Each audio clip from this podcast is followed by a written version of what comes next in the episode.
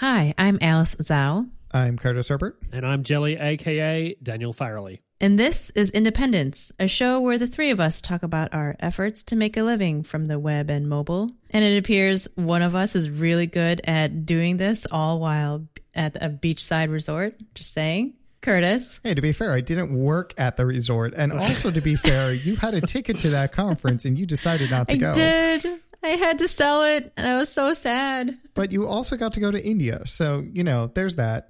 There's that, and really, really long work days. But no, you're right. I got to go to India and I ate a lot of Indian food, which I love. But back to your beachside resort. Stop, you know, trying to Deflect. detract from, yeah.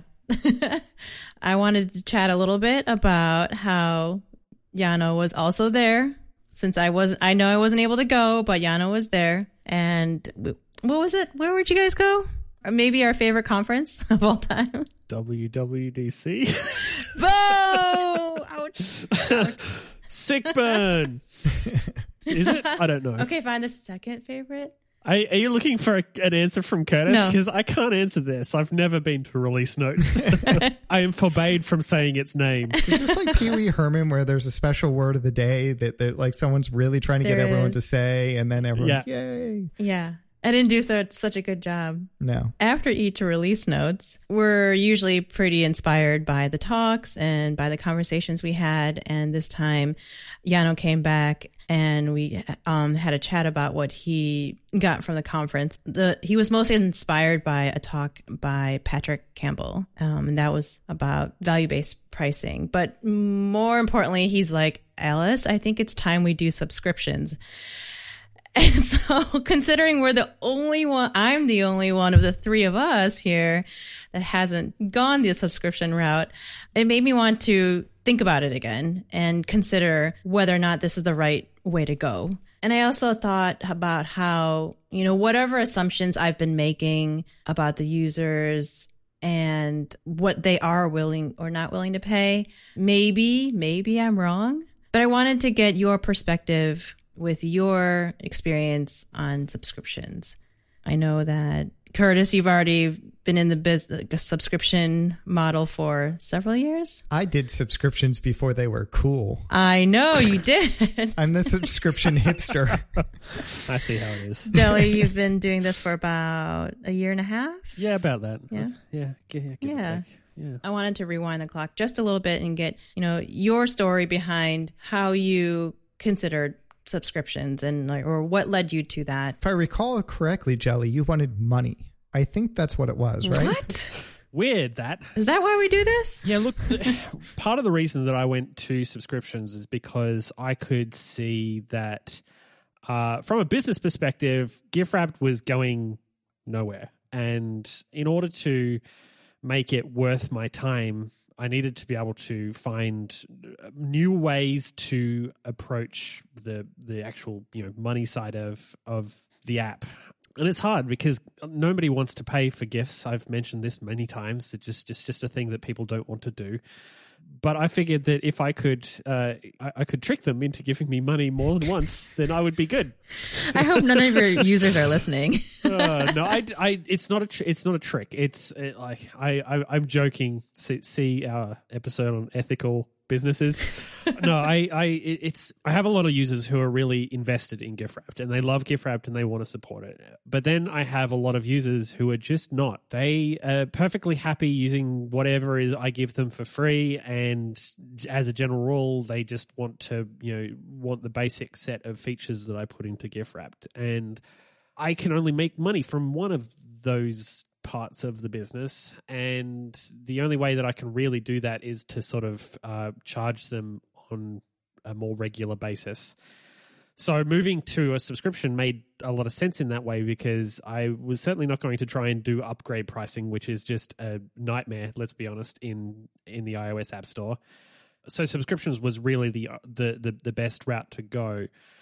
And honestly, I feel like it was a general success. When I first launched it, I didn't have any sort of negative feedback from it. Like you, you see a lot of apps, uh, you know, and more and more over the last uh, few years, you see a lot of a, a lot of developers who go the subscription route and then catch a lot of flack for that.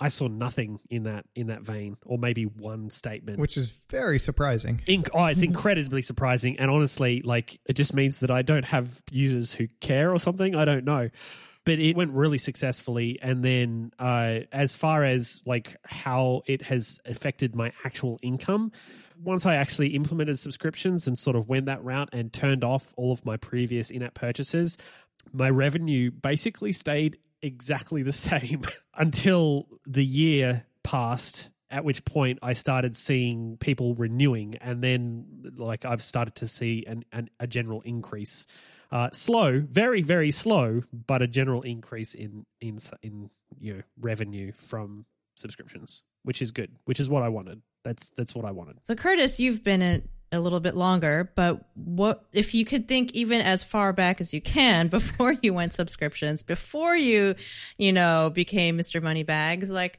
what was the, your original thought process before um, while you were considering subscriptions? Money equals good. I mean, I think clearly that's not what I'm thinking about because I'm still in the non-subscription model. No, I mean, uh, I think my thought process was what I was doing at the time wasn't I think sustainable. Mm. It was seeing more success every year, but it certainly wasn't growing fast enough and it wasn't sustainable. So I needed to try something very different. Yeah. And I was inspired by the fact that other fitness apps had been doing subscriptions for quite some time uh, you know, Runkeeper, Strava, stuff like that. They had tried subscriptions a very long time ago. So I was kind of inspired by that. And I figured uh, I have to give it a shot. Um, I probably talked a decent amount about this back in our pricing episode in March of 2018.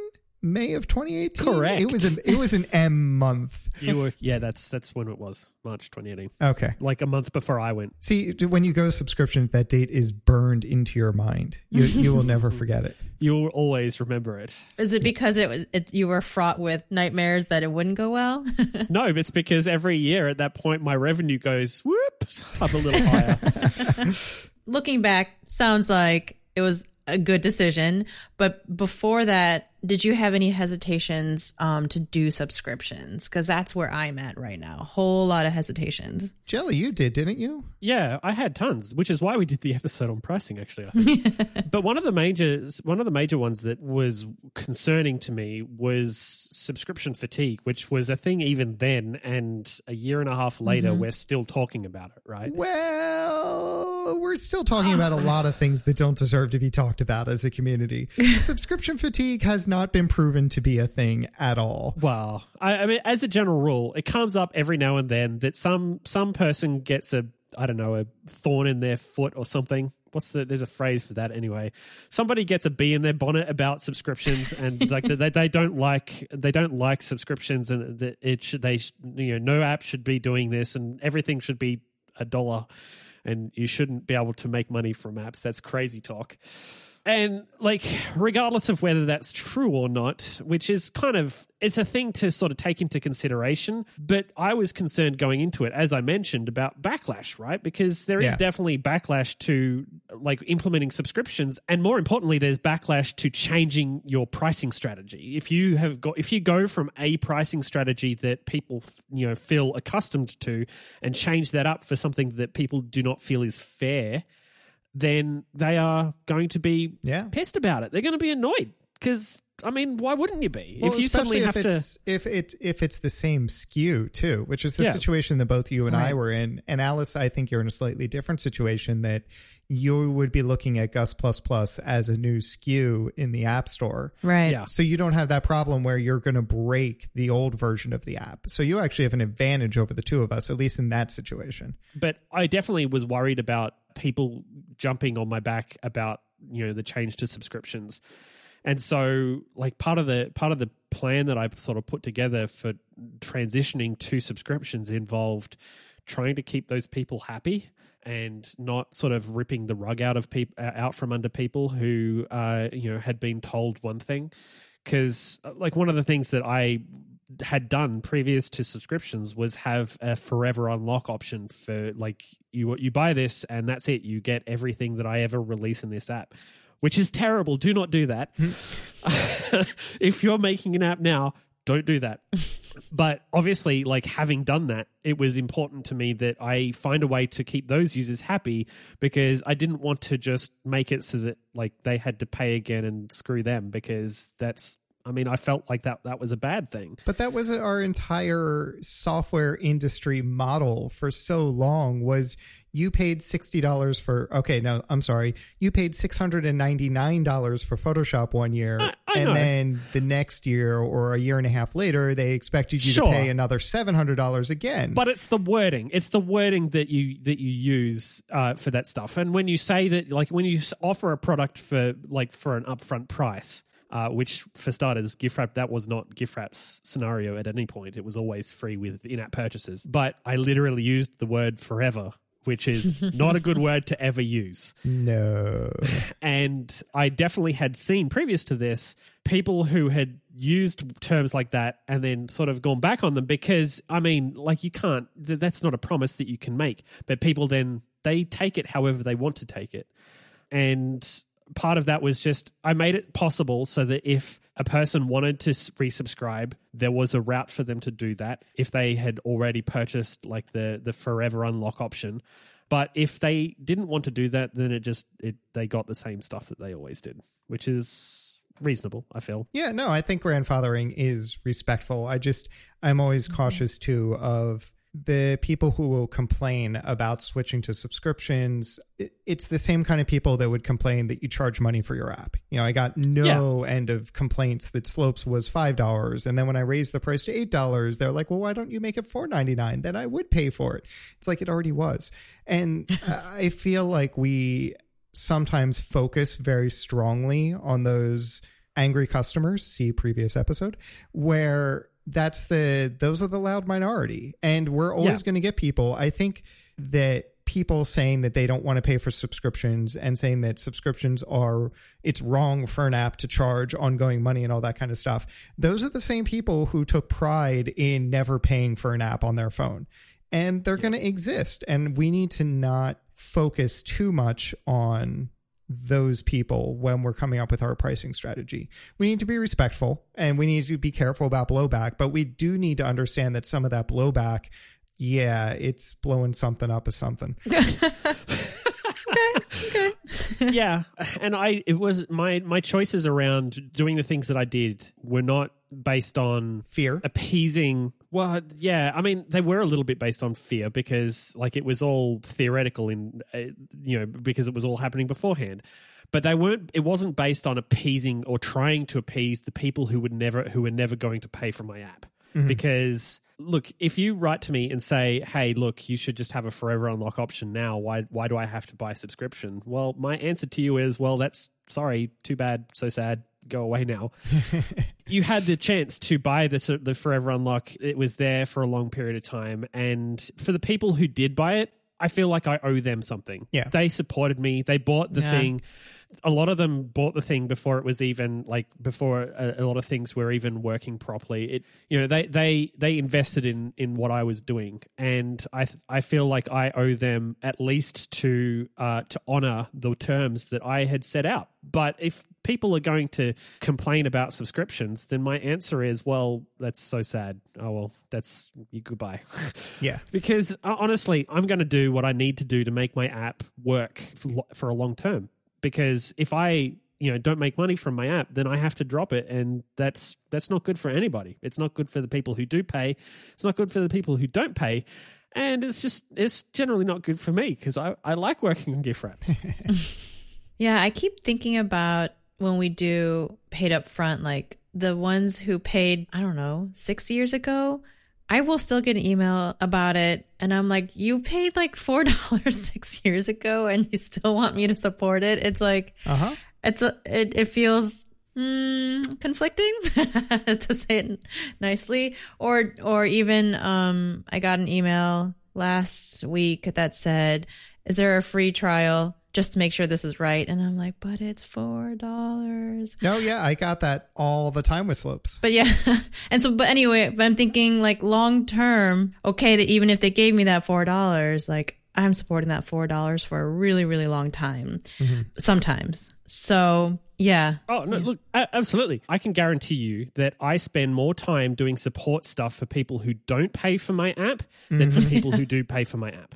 So it is literally the people who are paying the subscription that are paying for the time that I spend supporting all the people that use it for free. Mm. And people don't care because they ex- expect that my app on their phone should work exactly right all the time, never be wr- like never do anything wrong Right. and it's just not how it works. The th- the fact is, you've got to make money from the app because I- I've got to make money from gift wrap because I've got to be able to actually be able to afford to put the time into gift wrap. Because if I don't make money from it, then I'm going to have to go and work work somewhere else, work on something else, do something else, anything else, literally anything else. Well, and that's one interesting thing I think about getting back to what Alice said, Yano coming back uh, from the beach and all the mosquitoes, excited by Patrick's talk, was figuring out kind of that price range that you can exist in that users will be happy with and optimizing that because then that helps you offset all the people who are using your app for free because i mean honestly you're probably going to have Yeah. 10% conversion rate to paid users, you're going to have a lot of people sucking your time dry that aren't paying you anything. So finding that optimal pricing point um, was one of the things I was pretty interested with his talk um, about how to figure that out. And also he got into like how to figure out what features actually drive value to your users because then it's easier to explain to them hey you know this is why you're paying money uh, because these are the Right. must have features that you actually feel are must have and he had this really interesting chart of apps that have that sent out surveys to their users to figure out like you know where their users must have or were they kind of nice or were they actually useless. And every of course all the CEOs and everything said that oh yeah these are all must have features. And turns out they were like half of them were junk features that the users didn't even care about. Yeah. and like he was really getting into the science of that which was pretty cool and how to figure that out so that then we can do what you're saying we need to do jelly of supporting those users Yeah. Speaking of free users, um, can you go into like how you separated, you know, your free users versus your paid features or your subscription features, or like how how that plays out in your app, or how you kind of chunk it up? when I approached it, it was trying to figure out okay, if how can somebody use this app? If I were to have like no features, start from there. How could somebody use this app and get some value out of it? Maybe not the most value, maybe not the hardcore snowboarding and skiing enthusiasts, the value that they would want out of it, but kind of like what are the core features? So for me, that was, you know, recording that had to be free, some kind of data coming back about that had to be free. It couldn't just be you mm-hmm. have to pay $20 a year to see any of your data. That wouldn't work. Because I also wanted people to be able to use the app for free and kind of grow with it and hopefully eventually want to pay for it.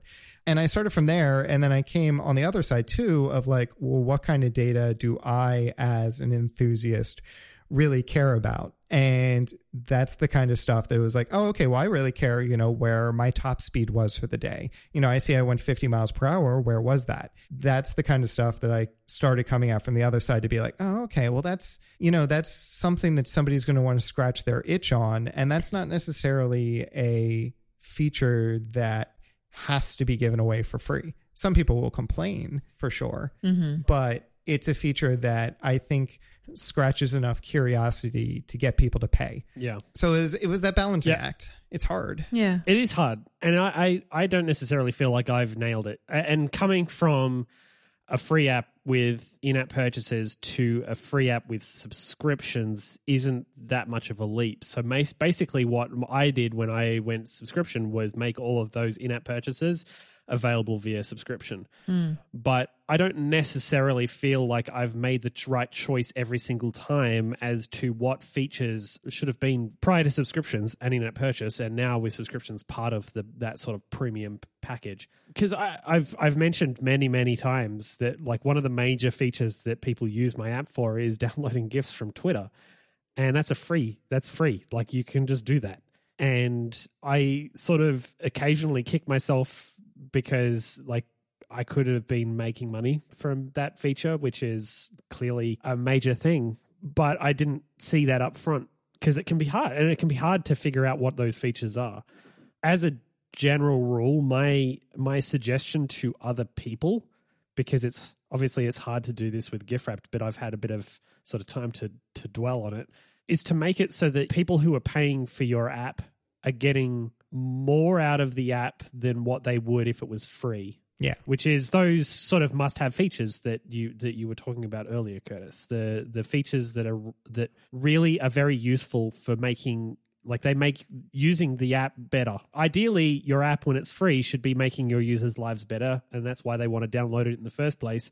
But then, like the the subscription stuff should be making it even better again, and making it so hmm. that they feel like they are you know uh, heads above everybody else. Yeah, and that's something that Patrick really got into, like I was alluding to, like what are your must haves versus kind of a nice to have feature to your users? Because I've seen some of my previous competitors uh, that have now pivoted and gone away, they were basically only charging for the nice to haves. And they were certainly making their users' lives better by paying. Yeah. They were an added bonus, but that's basically all they were. They were bonuses. They didn't really feature lock any must have features. And that mm-hmm. can be painful because some users are definitely going to say like, "Hey, why am I not getting this for free? This is bullshit that I have to pay for this. No but no other app does that." But at the end of the day, that's the only thing that your users are actually going to fork over money for. You know, they're only going to pay you for the must haves. And then Yeah. any of those nice to haves are the bonus. You know, they'll feel like they're even getting more out of it. And that's great. So you want to mix of the two, but you need to at least have a couple of those must have features in hmm. there. Yeah. I, I do feel like Gus is very, very different from both of your businesses because it is content based versus feature based, I would say. And like previously, we've experimented with premium, like two free stories, and then you purchase or in app purchases for more stories. And I'm wondering if that's the same route we'll go this time around, if it's content based or if it's going to be more I mean, certainly I wouldn't give away all the content for free, but like, or do I roll in some features that are, you know, must haves in the subscription versus the uh, free version, I guess. Yeah. I'm still trying to figure that out if it's a viable option. Well, I mean, one of the things that you've you've got to kind of take into account with with Gus because it is content based. That is really the must have feature. There is no, there is not really any other must have features except for maybe languages. But as a general rule, a person might only care about one or two languages, maybe a handful more if they're particularly fluent or something. A subscription for like access as many languages as you want is not going to be as highly useful as a subscription for content Yeah. which is really what your app drives. And so if you think you're about your app from the perspective of being a content based thing, like you're thinking about like magazines and uh, other apps in that sort of vein where there's there's new content on the regular. And it means that with Gus that your work changes. So for us, for Curtis and I, subscriptions are more or less a passive like form of income because we can add features and we can like do work in order to make sure that the features continue to work properly like Curtis has a server side component and stuff like that so he's it's not like he's not doing work but he can go on a 4 week 4 week holiday if he wants to and it's not going to really affect his like his subscription base right but on the other hand if you've got a content based thing and your people are subscribing for content, they're going to expect that content to come out at and at intervals, or Right. they're going to expect that content to be available at least fa- on a fairly regular basis, which then puts the pressure on you to produce that content. Correct. Yeah. Yeah. So uh, when you've talked about Gus though in the past, speaking of content, I didn't get the impression that you were thinking of delivering new content like every month or something like that, right? Yeah. Not at that frequency. It is hard. Content is hard in general. Yeah, it's a lot of work for Yeah. you. You might have a hard time, I think, because when you have subscriptions, you need an app that's going to be sticky. Something that the user will keep coming back to month after month. Yeah. Let's say even like okay, uh, Gus plus plus. Maybe you don't do yearly. Maybe you do monthly, um, because you've said in the past you expect that children will use the app for a little bit and then they'll probably move on. So let's say you do a monthly fee for that, so you can actually see some renewal right there. Mm. When you do that though, you're going to get like 2 or 3 months out of them maybe Yeah. unless you were somehow doing new content to keep pulling them into the app. Yep. And I think that's something you really have to think about and I think you're kind of at a disadvantage here because yeah. Jelly's app, you know, everybody wants to put memes up all the time and they're always looking for new GIFs to use. And slopes, every season, people are trying to go skiing unless they break something Yep. um, or unless global warming continues to kill my industry. But you've already admitted that your app is something that might not be that sticky. So I, I don't necessarily want to say it can't be done Yeah. but I do think that that's a serious thing that you need to evaluate because people, if it's not sticky, they're going to have another reason to question why they should be giving you subscription money Right. versus a one time in app purchase. There's definitely a barrier to getting people to subscribe. They have to feel like I'm going to use this a lot, I'm going to use this all the time. Exactly. And, you know, a weather app, a GIF app, stuff like that, that's a little bit easier of a sell.